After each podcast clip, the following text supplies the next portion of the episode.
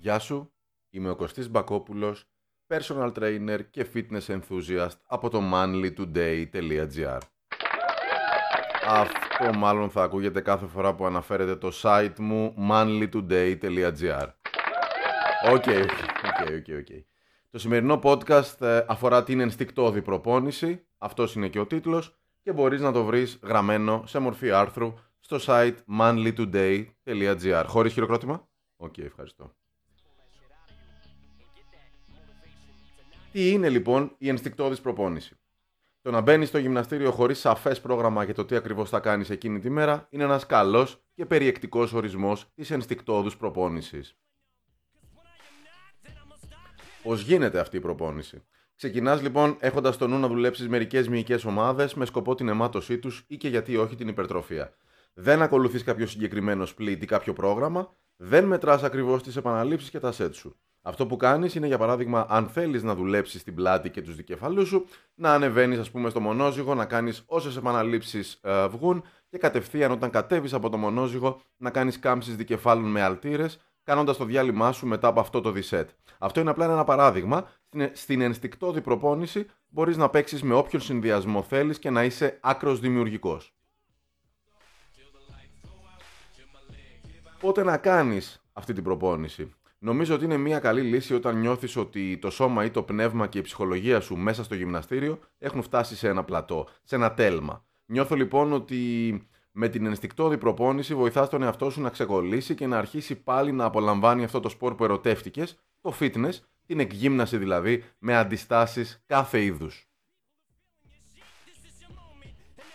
Επίσης, μπορείς να κάνεις την ενστικτώδη προπόνηση στις διακοπές σου, αν έχεις δηλαδή εκείνες τις μέρες ε, ανάγκη από προπόνηση, ή ακόμα και στο lockdown που περάσαμε ε, θα μπορούσε να έχει υπάρξει μια πολύ καλή λύση ε, το να προπονείσαι με όσα μέσα έχεις δηλαδή, δουλεύοντας ενστικτωδώς τους μίσου που ένιωθες να μένουν πίσω λόγω των κλειστών γυμναστηρίων.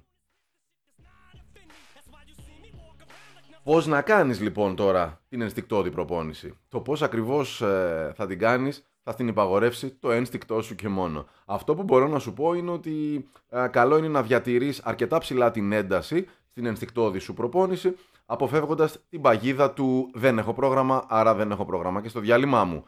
Είτε η λέξη διάλειμμα αφορά την ανάμεσα στα σετ ξεκούραση, είτε την ξεκούραση ανάμεσα στις προπονήσεις, τις κενές μέρες δηλαδή. Ρύθμισε το χρόνο σου μέσα στο γυμναστήριο και φρόντισε να μην ξεπερνάς τη μία ώρα προπόνησης για να αποφύγεις την μεγάλη έκρηση κορτιζόλης και τον καταβολισμό. Μην ξεχνάς ότι και πάλι αύριο εκεί θα είσαι, οδηγούμενος από το ένστικτό σου φυσικά. Νιώσε ποιοι ε, είναι αυτοί οι μύες που χρειάζεται να τους χτυπήσεις πιο σκληρά και ποιοι όχι λόγω κόπωσης από την προηγούμενη μέρα. Μόνο αυτό που νιώθεις εσύ είναι το σωστό, άρα μάθε να ακούς το σώμα σου για να έχεις επιτυχημένες ε, ενστικτώδεις προπονήσεις. Για πόσο καιρό τώρα μπορείς να κάνεις αυτή την προπόνηση? Μπορείς να την εντάξεις ως ένα ευχάριστο διάλειμμα μία με δύο φορές το μήνα, σπάζοντας έτσι το πρόγραμμά σου, ή μπορείς να την ακολουθείς για καιρό. Για έναν δηλαδή, για δύο και για τρεις ακόμα μήνες. Ενστικτώδης είναι, όσος σε ευχαριστεί, ακολούθησέ τη.